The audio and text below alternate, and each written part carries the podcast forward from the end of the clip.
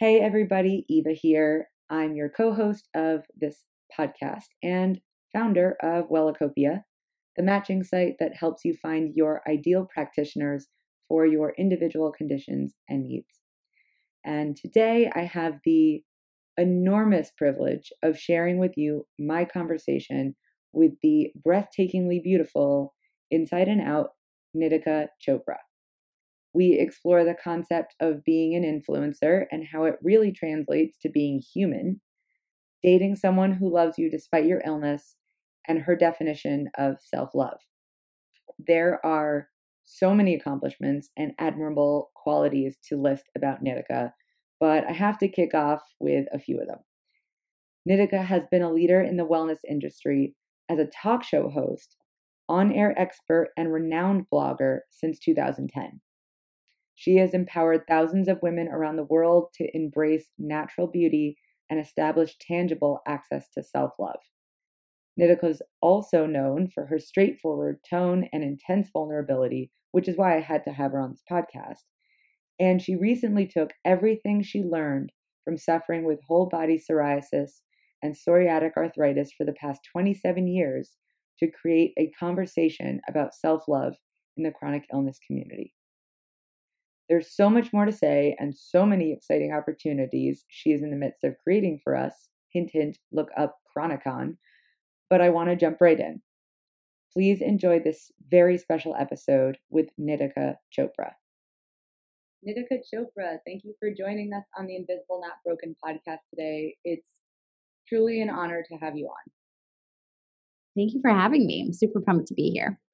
I so wholeheartedly say that because when I decided to launch this new series of conversations with chronic illness influencers or Spoonie influencers, you are at the top of my list because you identify or you embody that definition to a T.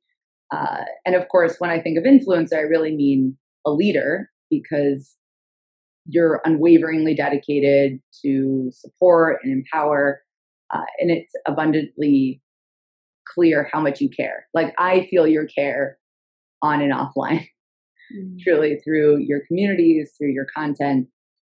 Uh, and actually, this morning, I decided to look at our first interaction, which was almost two years ago. Uh, and that was through email. I reached out to you because I was, uh, we had mutual friends, and I uh, started genuinely, in the, the nicest way possible, stalking you and uh, could not reach out.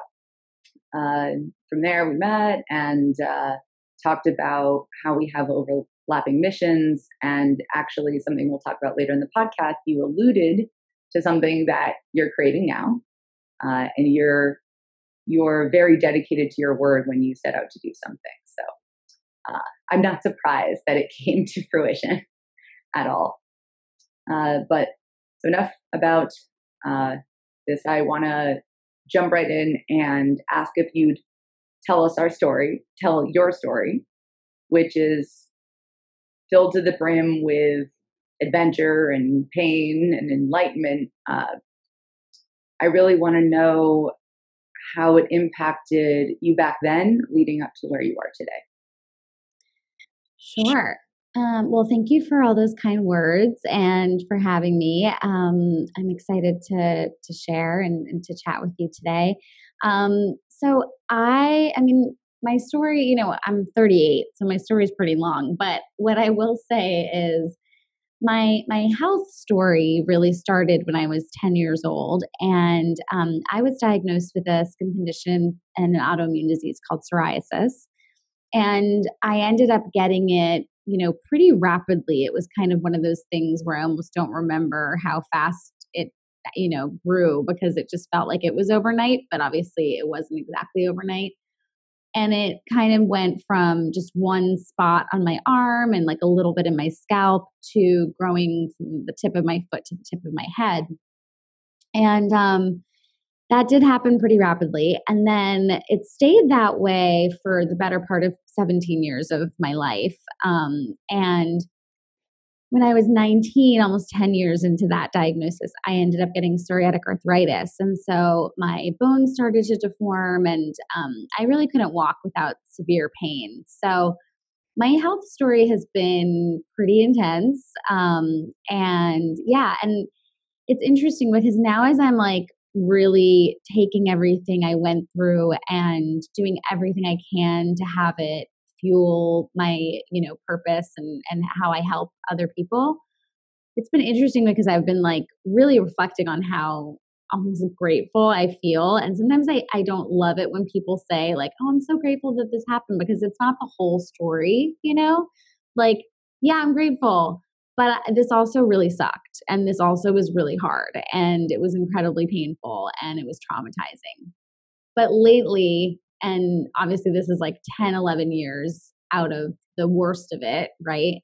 Um i've just been feeling really grateful to the fact that it was such a teacher in my life and i'm not over it right? Like i still have psoriasis i still have psoriatic arthritis um but i'm not in suffering the way that i was before which i'm very very grateful for um but yeah it, it was my biggest teacher in my life so that's a bit about my story yeah, I, I don't know why we have to define it one way or the other if we're sort of on the the the better side of it. It's um we we suffered back then or we're still suffering, but that doesn't mean there's not a silver lining to it. I you know, I created Wellacopia because I experience the same pain as the people that we serve. Uh, but I also still experience this every day, and it has impacted I pretty much my whole life, uh, just like yours. And but I think what is part of being uh, a leader in this community is that you're truly resilient. And uh, not that that doesn't mean that you're not down to earth. In fact, I think you're you're incredibly down to earth. Uh, I actually, yeah. What do what do you think down to earth means? in in this kind of situation or as a leader? As a leader, I mean, I think I've never really thought about that before. I guess what I would say down to earth would mean to me is just like knowing that you're not special. like that's probably the biggest thing. Um and we're all special, right? Like that's the, that's the truth. Like we're all special and like you're not the only one that's special. I think is the, the biggest humbling thing that you can think about. I'm very spiritual, so I think of everything as it relates to God and not not any kind of denomination, but just you know spiritual teacher and, and like ruler of my life. And um, yeah, and so I feel like we are all God. We all have the ability to do every single thing that I'm doing. Someone else has the ability to do it. Maybe it's not their destiny to do it maybe it's not their desire to do it um, but you know we all and we all have our own gifts that we're meant to to bring out and and share with the world and share with people that are close to us but um at the same time we all have gifts right so i think that's probably been my biggest lesson as i've like kind of worked in the wellness industry in the self-help world for 10 years now and i've been around a lot of leaders who you know, have sometimes rubbed me the wrong way and felt a little bit like they're on a pedestal or, you know, and it's not always that the leaders putting themselves on a pedestal. Sometimes it's a result of, you know, their followers putting them on a pedestal.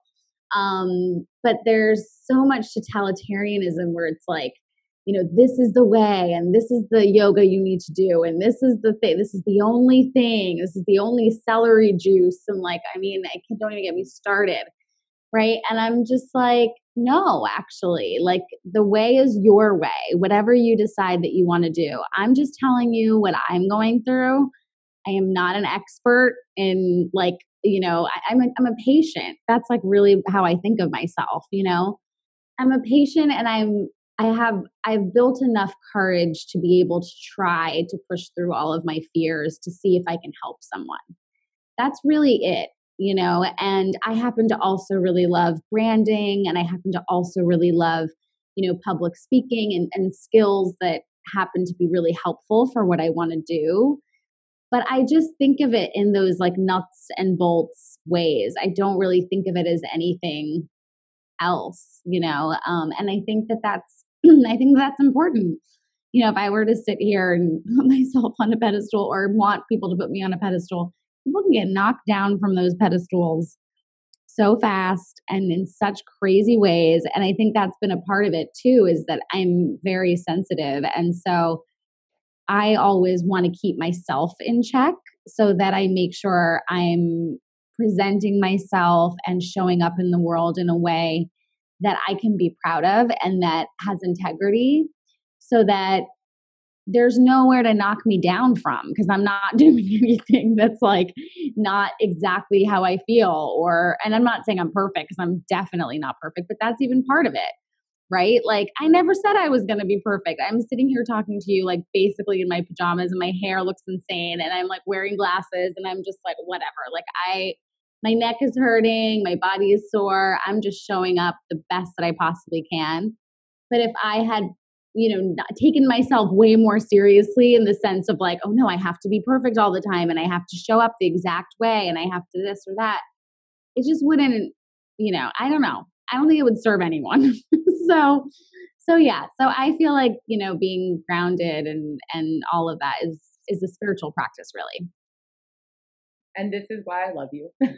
Because that's so evident. It's so evident in everything that you do. And uh, I actually wanted to kind of break that notion when starting something like this, like this, you know, quote unquote influencer series, because I don't know exactly how that's defined, but maybe it's just a number of people who know you and love you and follow you, but but a real leader is someone who is part of the community that they lead.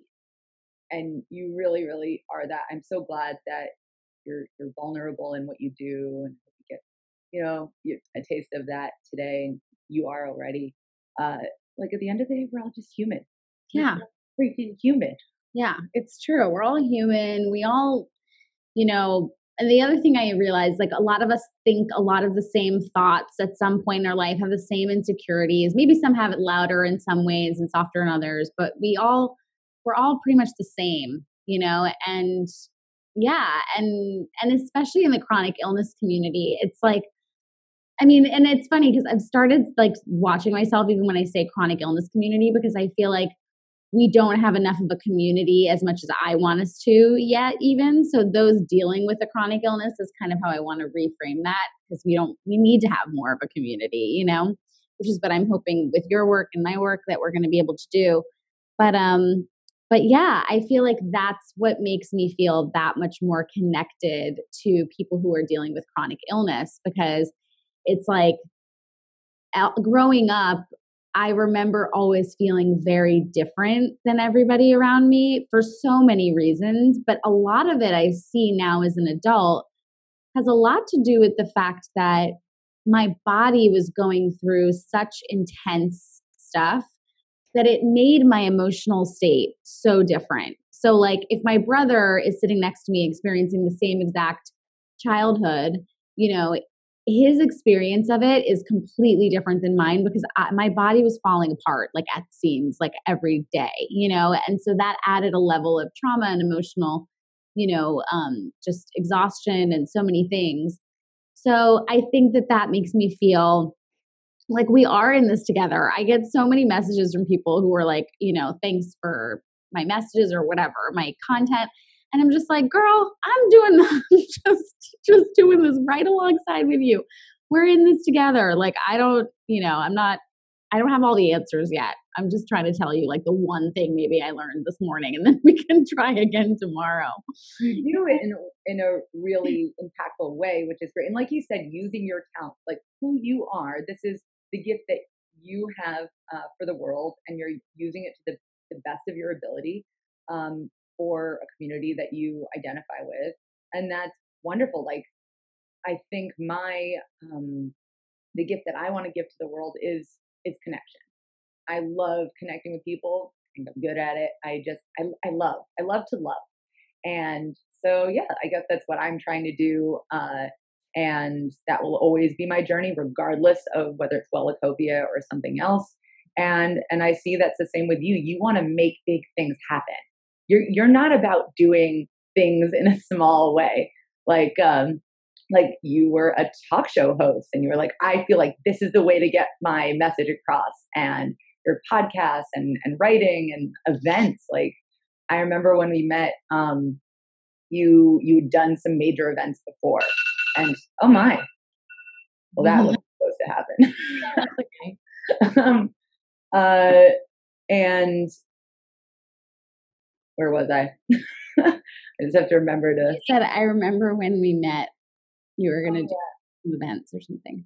Okay yeah so yeah you're you're just about having the greatest impact you can in in i guess one entity or one medium which if that's something you're good at you're um you're excellent at inspiring crowds groups of people and that's how you should do it we all li- love listening to your voice too. I'm glad that you did a podcast because your voice is wonderful.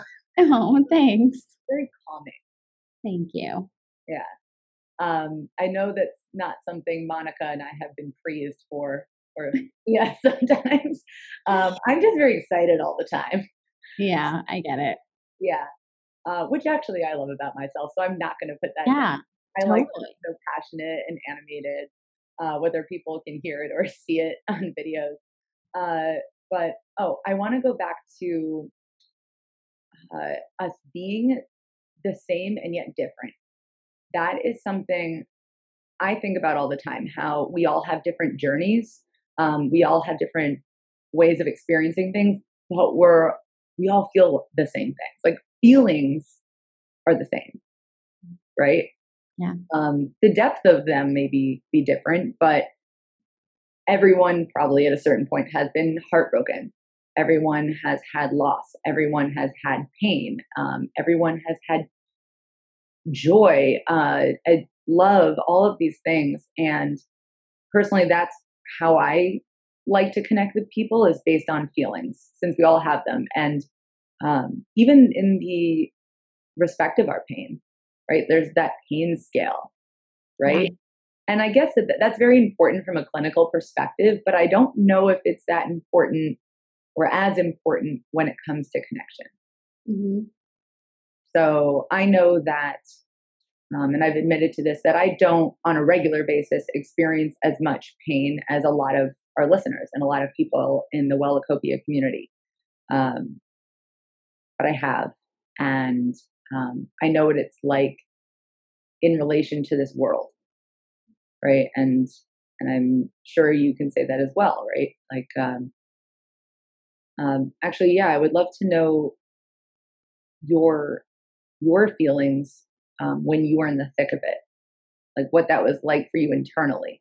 Because this is called invisible, not broken, and you actually have you had an or have an illness that isn't actually invisible, but your experience was invisible. Yeah, I mean that was something I think I didn't really understand until I was older because I wasn't really, I was never around anybody else who was going through, and I think that's true for a lot of people with chronic illnesses. You know, they're like the one child in the family or whatever that has it.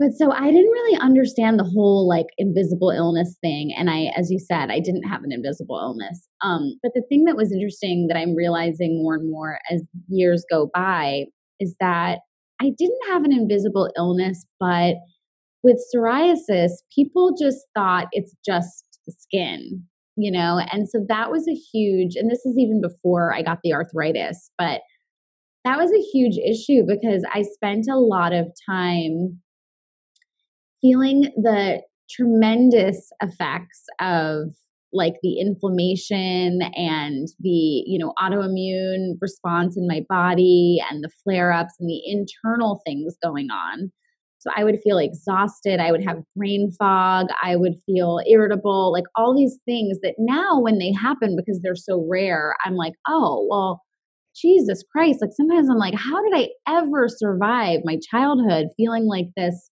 all the time? And I remember, and no one understood myself, my family, my doctors, no one understood what I was feeling.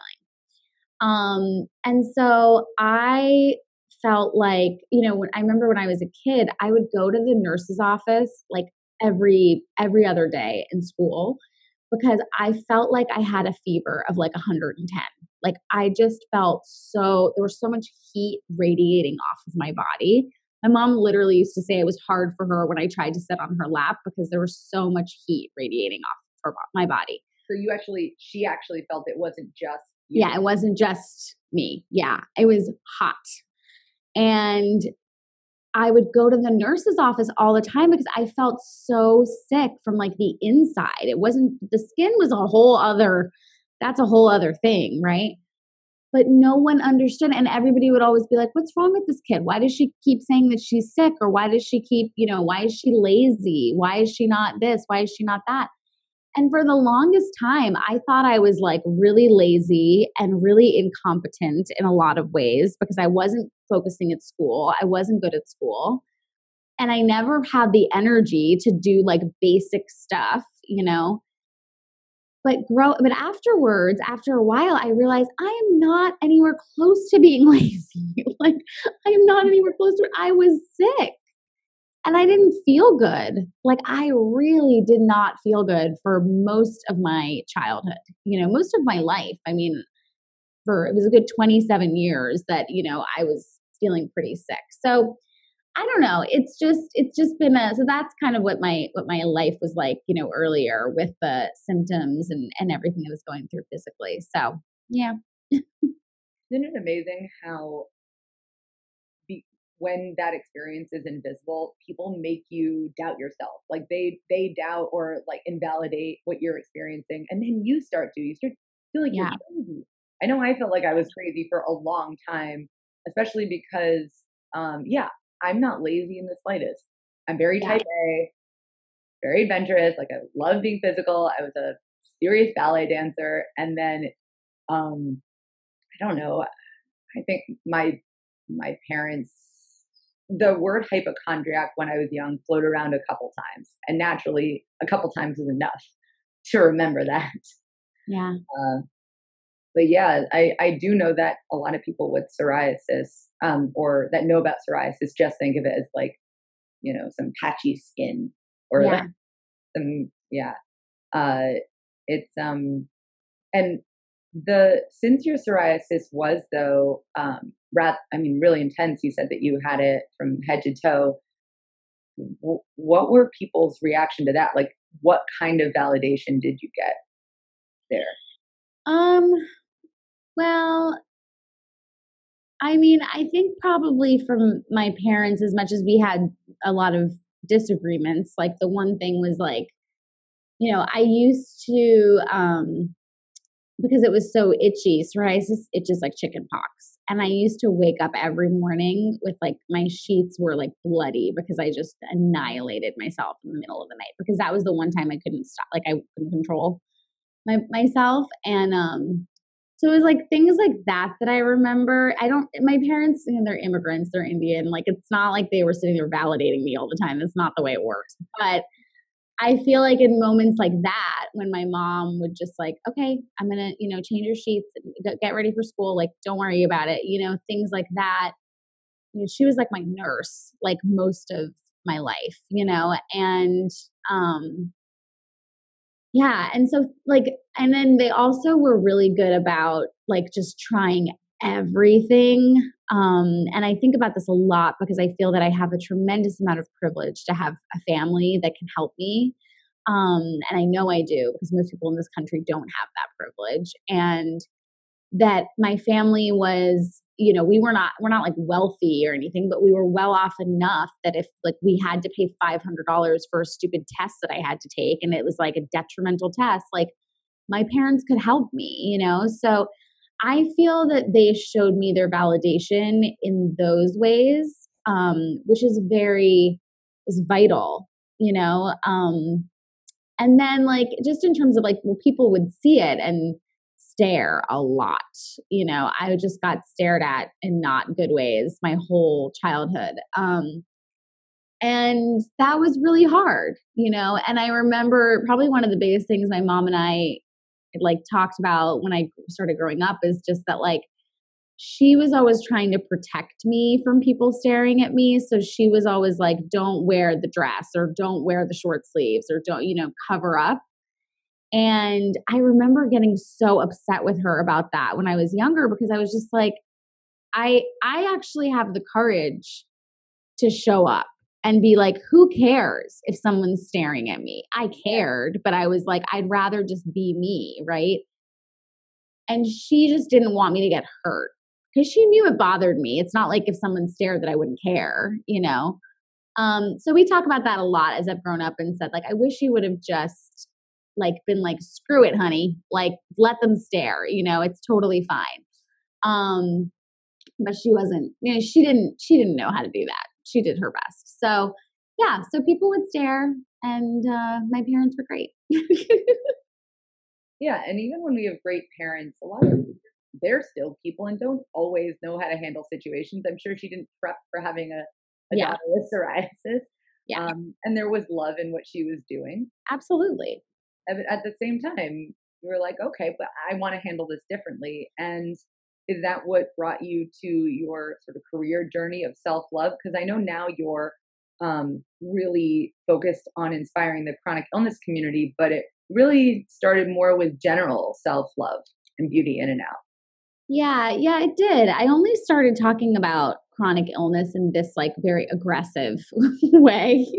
um, you know, probably it's, you know, probably the end of 2017 was when I started to do that. Um, I think that was right around the time that we met, actually. Yeah, that was our, our first conversation. I think one of the reasons you wanted to meet with me was this is where I want to go now. This yeah. I'm pivoting my career. Um, these are my people and I want to work with them. So yeah, yeah. November 2017. So that was yeah, right. that was like a month before I kind of more publicly, like on social media, started talking about it, and you had emailed me, so it felt very serendipitous. And um, yeah, I think so. I started doing what I'm doing because I, for a lot of different reasons. I mean, one, I had tried to be an actor in my early 20s. I'm not a good actress. I just need to be myself. Like, I just, you know, so that wasn't going to work. And I also didn't like the like the superficiality of the industry and I didn't really love like, you know, for some people I didn't look Indian enough. For other people I didn't look you know, this way. And I'm like, okay, I can't, I don't want to be what you need me to be, you know? So that didn't really fly, but I did try it because I always had the skill of like performance. That was always just, I, you know, from a kid, that was just always a part of me. So I kind of thought I was supposed to do that.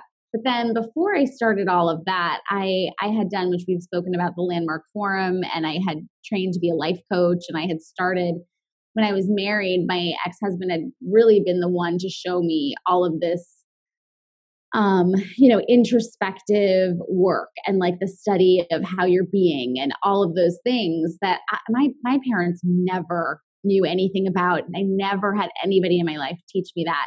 So he was really the one. Uh, and we got married when I was very young. So um, I was 20 when I got married, but he introduced me to the landmark and all these things when I was like 19 so that kind of started that part of myself developing of like a deeper you know way of thinking and um, just managing my emotions better and things like that.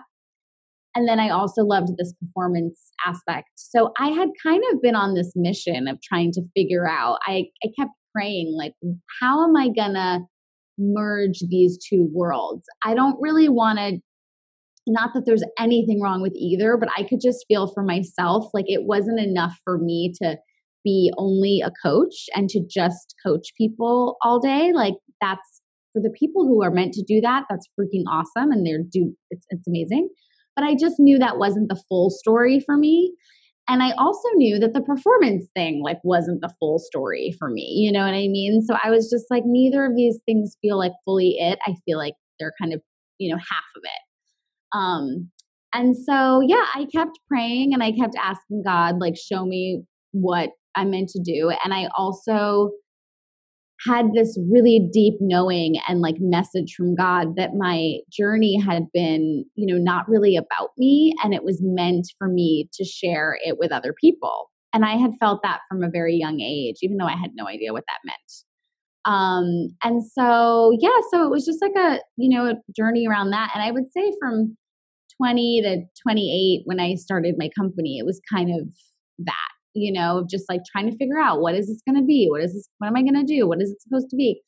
And then I decided that I was supposed to have a talk show um, that, you know, helped people, right? So, not a talk show just to have a talk show, but a talk show to help people. So, that was me merging both of the worlds. And, um, you know, it's a very long story, but essentially I ended up building my own online magazine and, you know, my own online platform. And I had all these contributors writing for me and I did video and I did all these things. And my, um, my goal was to have somebody see it and one day decide that like I deserve to have a talk show because I had no I had no money. I had no, I, you know, at this time I had just gotten divorced. So I had, you know, and my parents were living in Hong Kong. So I didn't have any resources. I didn't have any, I didn't have any experience, you know. So I was like, okay, no one's going to give me a talk show just like this. I have to show them that I'm supposed to have one.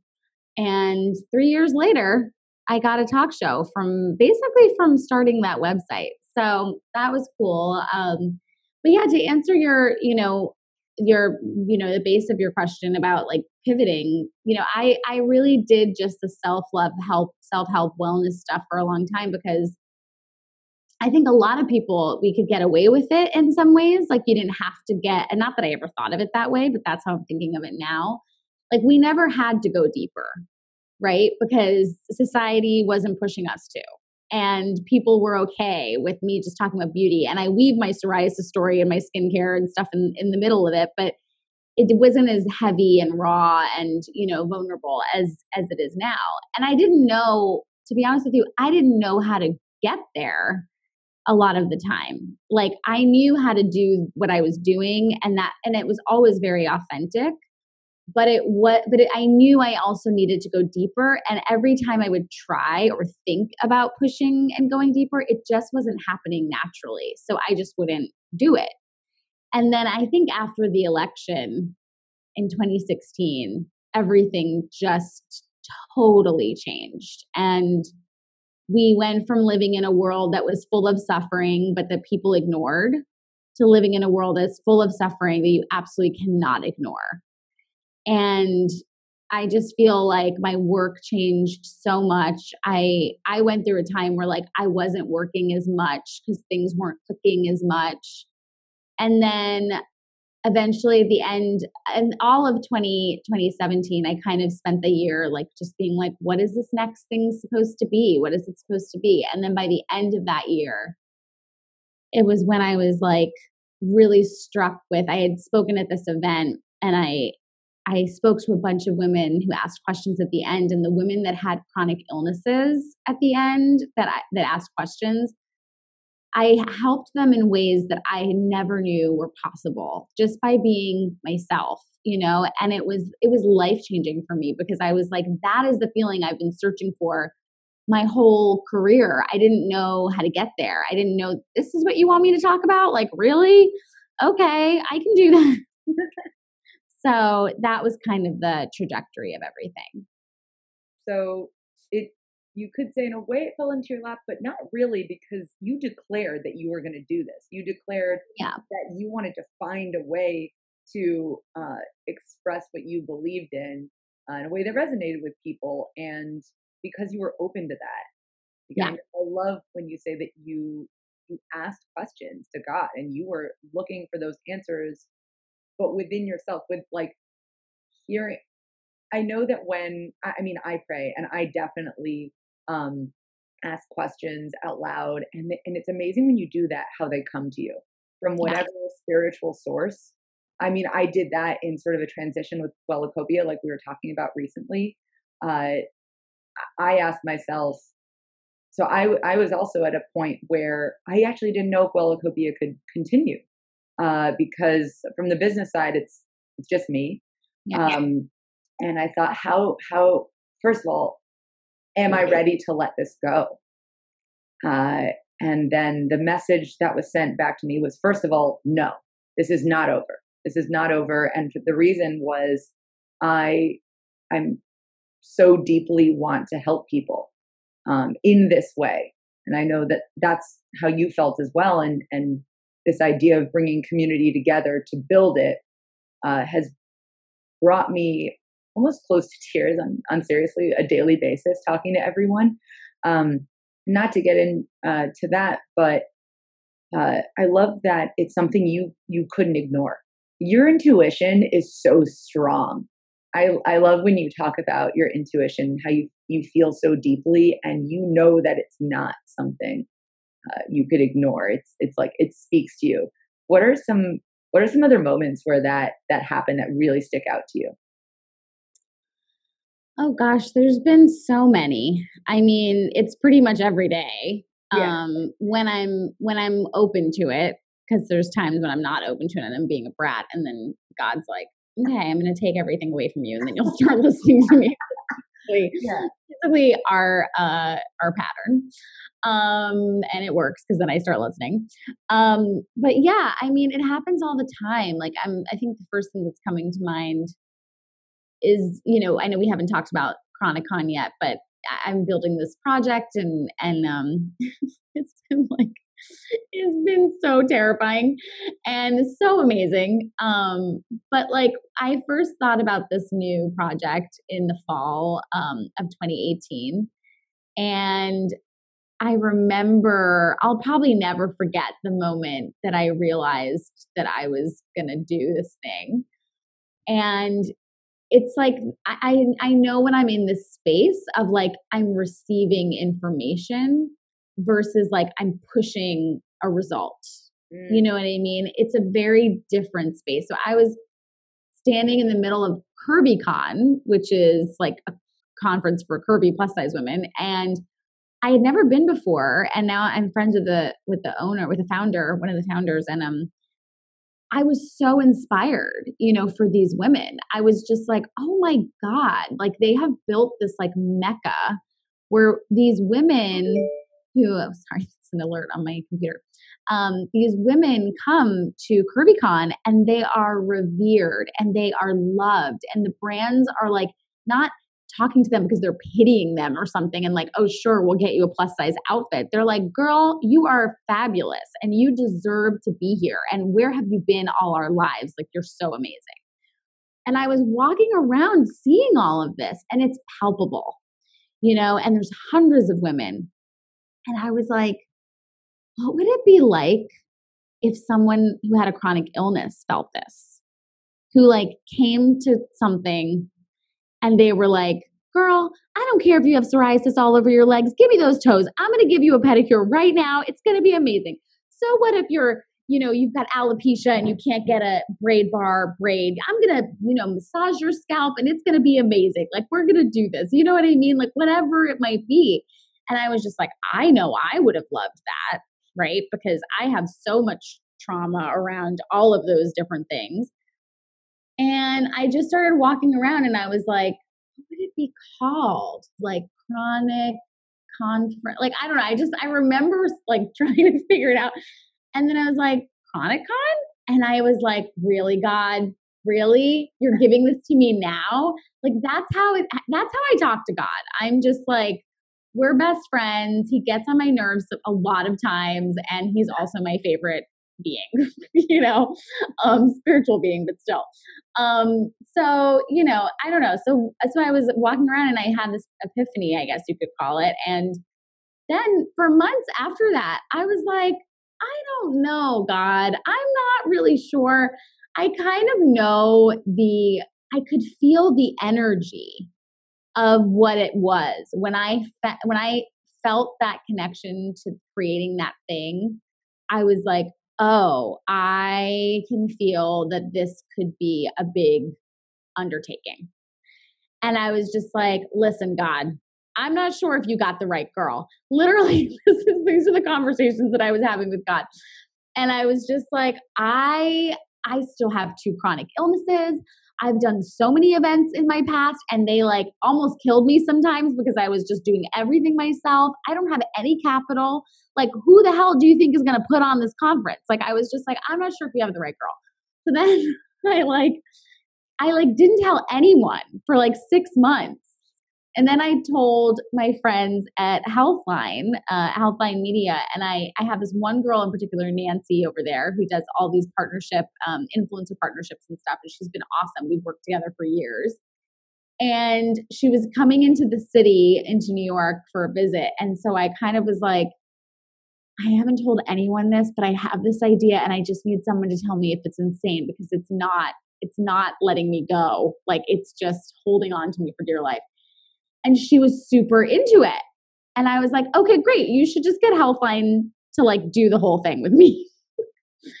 but they said no at first.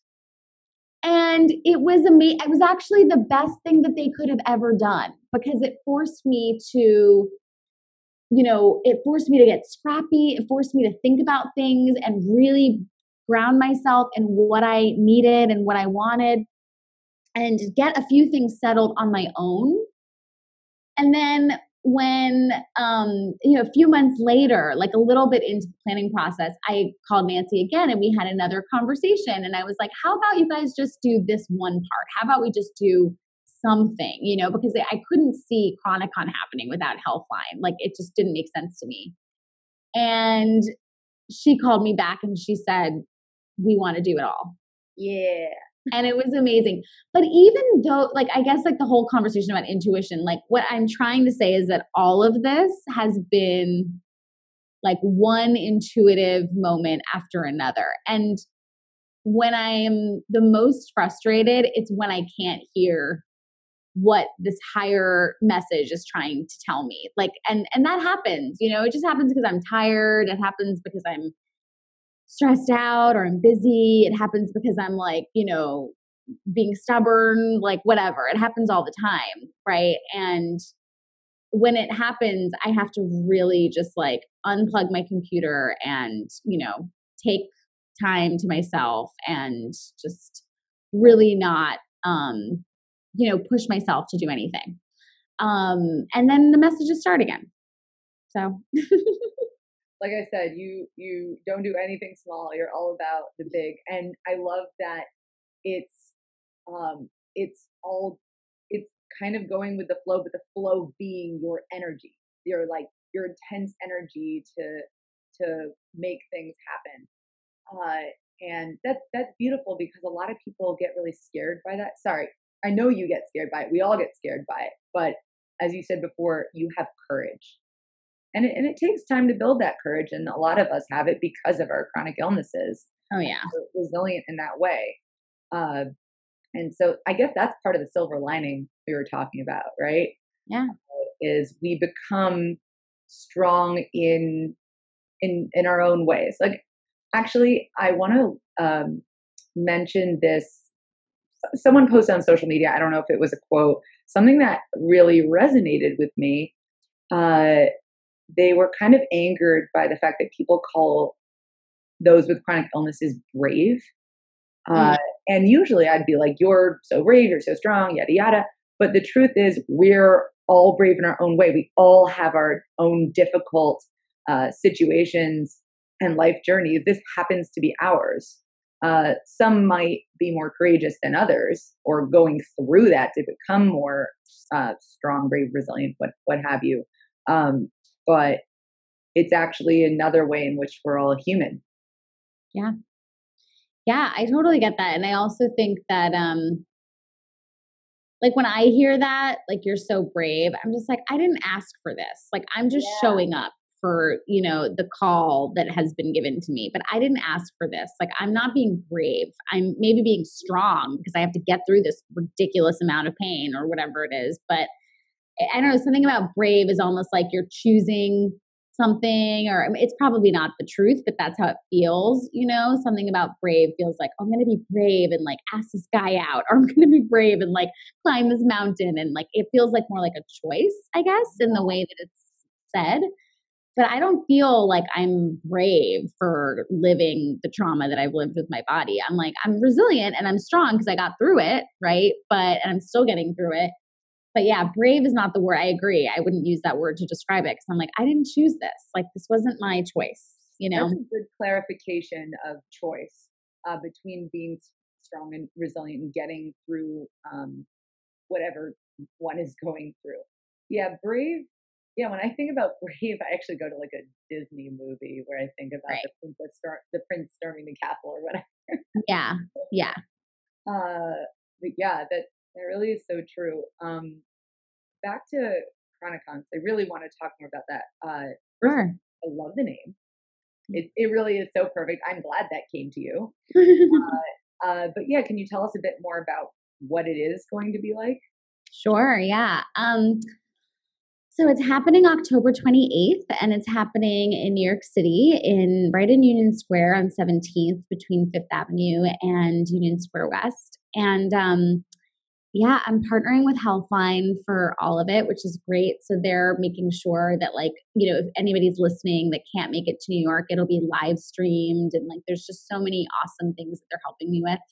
Um, they're also creating all the content with me, which is really great. So we're picking some amazing speakers, and we're pretty much all set with our speakers, which has been a really fun process. Um, and it's going to be from 10 a.m. to 7:30 p.m. And so 10 a.m. to 5:30 is like all content. There'll be lunch included and all these different things, and all these panels. There's going to be panels like chronically capable of love and talking about like intimacy and love and how to love yourself and then how to love in a relationship when you're dealing with so much with your body. Um, or am I sick enough, which is like talking about invisible illnesses and like the, you know, ways people are treated because they don't look sick.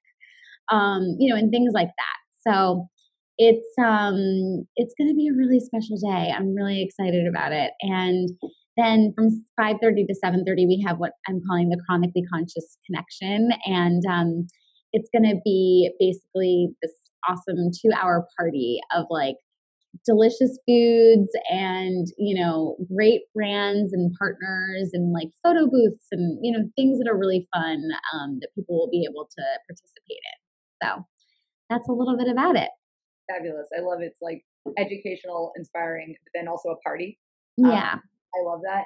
Well, actually, yeah, I didn't mention this earlier, but something we did do together, a little thing was you were um, a wonderful guest at my uh, at Wellacopia's Care Fair. Yeah. Uh, and I and I there was a similar feel to it. I I called it the Care Fair. Actually, I really wanted to call it like Pamper Party, but pampering really wasn't the right word because I wanted the word party in there that yeah. was sort of the essence was it was about self-care and making that a positive thing rather than an obligation for people with chronic illnesses sort yeah. of like, yeah a celebration of care uh, i really thank you for being a part of that it was very special i love that you had a fireside chat that was very intimate it yeah. was perfect uh, uh, for that kind of environment and i'm glad that now you're taking it to like such a, a, a, a expansive level um, I uh, so um, quite honestly, and I hate this, um, I am actually going to be in London during Chronicon. Oh wow! Yeah, and it's like I'm not going anywhere other than that, like anytime soon. And um, oh wow, that's so funny. Hear about that, but I will watch the live stream. Um, I know I can at certain points. What's interesting um, about me going to London at that time is it's for my my first cousin's wedding, who really is like my brother. He just happens to live in England. Um, and he has a very serious, lifelong, honestly, probably fatal illness. Um, and I've been trying to open up with him about that. I, I, don't know if he'll ever listen to this podcast. I hope he does, though, actually, at the same time. Uh, because it's, I, I don't know if it's men. I mean, I hate to judge that way, but look, a lot of people who talk about chronic illness, we've even been alluding to the fact that it's mostly women uh, because women are now becoming more outspoken. We're more in touch with our emotions. Again, I'm speaking just generally, and this yeah. is for everyone. And I really, I really want him to be able to do that. Mm-hmm. At the mm-hmm. same time, I know that part of his way of dealing with his illness is ignoring it, except for the things he has to do clinically. Right. Um, he even said that he so he has cystic fibrosis um, and he said he lives at like a I what he said let's say 75% um, lung capacity because it's mm-hmm. um, pulmonary yeah. illness and, and um, amongst other things and he said he does that because um, he wants to live as normal a life as possible so he's okay with being at that capacity um, Mm. I just, I don't know, I felt like sharing that all of a sudden, but yeah. I will be at his wedding. Yeah. uh, be like thinking about both things that day. Uh, and actually something else I I do love about this marriage that's happening is he has had a hard time with dating mm-hmm. uh, because he obviously can't hide this illness, nor should he, and it is a lifelong thing. Uh, and he found a woman who obviously like she cares about him but that's not a part of his identity and i do love that yeah. and when they got engaged it was actually the first time right after he was hospitalized the first time in like seven years and she was still like this is my man this is the life we're going to live and i'm here and i'm down for it and awesome. i i oh god i have to not cry now like that was um I was so, so happy that he found someone like that. We all deserve someone like that. I mean, everyone in the world deserves someone that accepts you for everything that you are. But I do know that dating with a chronic illness can be particularly difficult because it means that in some respect, even if it's not as much anymore, they need to take take care of us. They're part of that. Um, I are you interested in sharing about that around dating? Oh, sure. What do you want to know? Um, I guess I mean dating's hard period, especially in New York. I used to live in New York City, used to date. I find found my man on an app, which is a miracle. Um, but uh yeah, has has there been any difficulty with dating in relation to chronic illness? And what have you learned from that? Yeah, I mean, not as much anymore because it's not debilitating and, you know, that kind of thing. But Absolutely. I mean, when I was, well, when I was getting engaged, I was the sickest I've ever been. So, like, I don't, I mean, my ex husband, he was a, you know, although we didn't last, he was a miracle in so many ways because he never saw my skin. And he always saw, like, the woman that I am today, he always saw her. And I couldn't even see her. I was like, no, I'm this, like, diseased, you know, scaly person who, like, is tired all the time and whatever but he always saw her. So eh, from that way, I had a lot that I had to overcome in order to be okay with being vulnerable with him. But he never made it hard for me, which is great. Um, and then after that, you know, in my 20s, especially, because that was when my psoriasis was like the worst. Yeah, I don't know. I was pretty lucky to meet men that really didn't care um, but it's not like you know. I, I think the I think the thing has always been is, is that I cared. Right. right. It's like I didn't want to have scaly legs and, you know, I didn't want to have like flaky skin or be scratching and bleeding and all of that crazy stuff that was happening to my body all the time. So it was more of that. And I and I also think it was also a lot about like I had to really I've had to really work on my self-esteem and just like knowing like and being comfortable with the way that I look or the way that I present myself or the way that my body is and whether that's because my weight is fluctuating which happens all the time and I've been talking about it more and more lately um, because of my inflammation or my digestive issues or my hormone issues it's like things are always fluctuating. Um, so even that brings up insecurity you know or you know then me being insecure about my skin. So i've just really had to really work on my self-esteem so that when i meet someone and i interact with a guy i don't need him to fill my self-esteem cup. Like i'm doing that on my own um, and he happens to also be somebody who thinks i'm great. You know what i mean? So it hasn't been such an issue that like the guy makes the thing of my condition it's been more how I feel about myself because of it. So that's been something I've had to really work on, which I've, you know, come pretty far with it. But at, initially it was really hard. Yeah, I would say so. Thank you. Thank you for that. Uh, and I truly agree with it, especially when it comes to um, things that are external. Um, I feel like that might be, no pun intended, an extra layer um, of um, have difficulty sometimes because it's so out there in the open. Um, and your, I mean, your ex does really sound like uh, he was an angel. Um, and I assume he still is a wonderful person. yeah. Uh, seeing through that. Uh, but yeah, self love. I mean, self love is everything. And it's so much harder than it sounds, but it is real and ongoing. I I think that given that you are a self love guru, actually, how would how would you define self love? Well, I have a definition actually.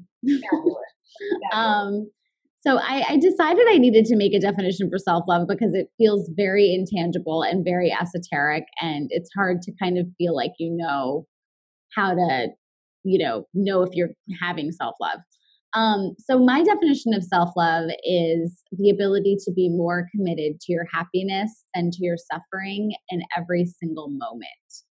And you know, and you can interchange those words if you want. You can say peace to your trauma, like whatever, whatever you want to say. But for me, happiness and suffering really just stood out so strongly because I felt like there were these clear forks in the road in every moment for me. Like I could, and it's still that way, right? Like I can get off, you know, from doing this podcast and I can go do something that makes me feel nourished or I can go do something that makes me feel crappy. You know, I can eat something that makes me feel nourished or I can eat something that makes me feel crappy. I can talk to someone that makes me feel nourished. I can talk to someone that makes me feel crappy. And those are, you know, in every moment, that's what we're doing. We're choosing between our happiness and our suffering. And so sometimes it's more, and sometimes I've even said, like, choose suffering. If that's really where you're at, like don't be ashamed to choose suffering. I've chosen suffering many times in my life. And I don't think there's anything to be ashamed of with that. We are human beings. It is inevitable that we will have suffering. You know, our lives are not about um, avoiding suffering. That's not what this is about. It's about finding how to ride the wave of suffering, finding how to, you know, feel okay in the midst of suffering or how to love yourself in the midst of suffering. You know, it's not about never suffering. And I think that's a huge misconception in like the wellness and self help industries, you know. Um, and that's something that I really want to change for people who are dealing with chronic illness is that like we're allowed to experience suffering. Our bodies are freaking annihilating us. Like it's not, you know, it's not like we're wimps that are like, oh, I stubbed my toe and I'm like miserable. No, it's like people are losing kidneys and you know their hair is falling out and they can't their bones are deforming. And I mean, it's real stuff, you know? So, but in the midst, in the face of all of that, I just really felt like my mental state, I had this choice in every moment if I was to fall into the suffering and really just marinate in suffering, or if I was going to go and say, okay, I'm going to choose happiness in this moment. What would that look like? And sometimes it's like something stupid, like I love organizing. Sometimes it's like I'm just going to sit here on my bed because I can't move and I'm going to like fold all my t-shirts that are in a pile or something. You know, I don't know. It doesn't have to be monumental, right? Um but it just being aware of that I think makes a huge difference. Yeah. I yeah, I was to say that listening for me that's the beginning of every self-love journey and I really feel like it's it's never like, oh, I there I have self-love um ongoing. It's it's moments um, where I kind of have to reteach myself uh, what that means to me. And first and foremost, I just like, I stop. I stop my thoughts. I stop whatever I'm doing. I'm like, okay, what am I feeling? Like, I need to identify that feeling, uh, really listen to what my body's telling, my mind's telling me, and uh, and maybe I want to bask in it for a while. In fact, I think a lot of the time I I bask in or marinate it uh, in it, like you said. Actually, so I, I pulled out this paper that I have on my desk. I, it's called Breath Break. I have there sometimes, and a lot of the time it just um, isn't like for when I'm feeling stressed, maybe about work, but it really applies to everything. And it's like literal steps. If you can see it, says, "Oh, that's great." close your computer and turn off your phone, lie down somewhere. I'm often in my carpet in front of my desk and take three deep breaths. Ask yourself the following out loud or on paper What have I been doing or being that is causing this breakdown? And then there's like other stuff, but I love having those conversations with myself. And then the choice do I want to stay with this for a while and really understand it? Or do I want to move forward and choose the let's just say the positive, um, the happiness side of whatever uh, this is. But ignoring it, pushing it to the side, yeah, I um, I don't know if that's ever really been helpful for anything. And um, it, it, comes out eventually. Yeah, exactly. Uh, any of you have been to therapy, it will come out eventually, which is yeah. good. It's good whenever it comes out, even if it's two decades later. But uh, definitely, yeah, you can't you can't ignore that stuff. Um, so, uh, this always happens.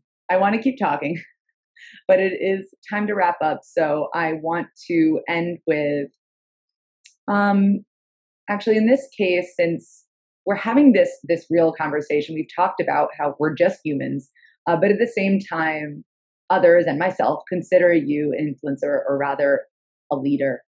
How would you recommend uh, anyone listening, any any people with chronic illnesses, be a leader in their own lives on um, a personal level or even a public level? Um, I mean, I've never really thought about that before. I mean, I guess what I would say is, you know, the first thing that comes up for me is education and allyship. And so, what I mean by that is like, when you're around people who don't get it and this could be privately, you know, or publicly, but a lot of us are just living our lives with our families and, and our friends. Um, our inclination, which is fair because we don't have a lot of energy, but us as the people with the chronic illness, our inclination might be to like, you know, go into our shell and isolate and disconnect. And I think I want more people to, as much as you have the energy to, like push back from that a little bit and let your loved ones know like send them an article or something about spoon theory or whatever it might be you know and just be like this is the reality of what i'm going through. I know you don't have the same situation and i know you don't understand because you don't have to live with this but i need you to be educated about my experience you know? And so i think that like it's like unapologetic you know, and it's also like like righteous, you know what I mean, in the best possible way. It's like I deserve you want me to know about your human experience because maybe you're the majority and everybody quotes everybody is just like you. That's not actually true. By 2020 there will be 157 million people in this country who will be experiencing a chronic illness and 80 million of those people will have multiple chronic illnesses and we are not a niche market. And I think that's where everything that I'm doing right now is fueled from that place. Like you can feel it in the way that I'm even saying this to you. Like I am angry, mm-hmm. you know, and it's, I'm not angry for me. I am angry for those 157 million people that the media is not talking to, that so many people in our lives don't understand, that people are not hiring for jobs, that, you know, like the list goes on and on. The doctors are not taking seriously that, you know, it's just another area where people of color are being so marginalized and completely ignored on the medical front. Like we could have hours long conversation about it, you know? So it's like there's this one part of this whole conversation where it's like women like you and I who have had the fortune and the privilege of, of actually working through so much of our stuff and you know and we're still dealing with it but we've able to we're able to maintain a very full life in our own way at the same time you know? And that's amazing. Like that is amazing. And that is a very important side to it right? Is to be able to show that we can thrive with a chronic illness. But then there's also the other side, which is all of this conversation for people who are really not being taken care of or taken seriously. And so I think the more you can get angry about it, the better, to be honest with you. I think that anger is beautiful and it's powerful and it's not bad. And um, I'd rather people be angry than be self deprecating, which is kind of the two things that we usually go to, right? So I think if you want to be a leader, start by demanding that people understand what's going on with you. Demand it. And even like things like, you know, I have a lot of food sensitivities because of my autoimmune stuff. And so I started, I used to never tell people like what I could and couldn't eat. Like if I, I, get invited to like a brand dinner or like a friend's, you know, house for a, you know, dinner party or something, And I used to be like, if you could just have like one piece of food that I can eat, like I'll be fine. Don't worry about me, whatever. I created a whole document that basically tells people this is why Nitika can't eat certain foods. These are all the foods she can't eat. Here's some great options of what she can eat. And it's like really pleasant and like, you know, positive. But I've become unapologetic about like, okay, this brand wants me to come check out this restaurant and like tweet about it or post about it or whatever. Are you going to honor who I am and where I'm at and not be shy about it? You know, like I'm just, I'm angry in a good way. I think it's really good anger. Yeah, so. thanks, thanks for being so honest about about in this way. I really agree with you. Uh, I've been channeling that a lot lately, actually, in dancing. My anger about what's going on politically, um, including with our community. Uh, so basically, be a leader through advocacy for yourself and for your community. Yeah. Yeah, I think that is perfect. Um, so thank you. And th- I mean, th- thank you for everything you've said, everything that you do it's been a true honor having you on this podcast. And um, uh, I'll tell everyone where to find you, every, like about Chronicon, because there there are so many avenues where you have provided uh, value. And I want to make sure everybody knows about them. Uh, so thanks again for being on this podcast, and I will definitely be talking to you soon. Yeah, thank you for having me. That's a wrap on another episode in our Spoonie Leader series with Nitika Chopra. You can find her doing weekly content in her free Facebook group, the Chronic Illness Crew, and daily on her Instagram at Nitika Chopra. I'll definitely put those links in the show notes. She's also started her own podcast called The Point of Pain, so definitely check that out also. As for this podcast, if you like these episodes, please share. Also, taking a quick second right now to share some feedback with a rating and review would be highly appreciated. The more feedback, the better the show. If you want to reach out to me directly, feel free to email eva at wellacopia.com. And until next time, be kind, be gentle, be badass.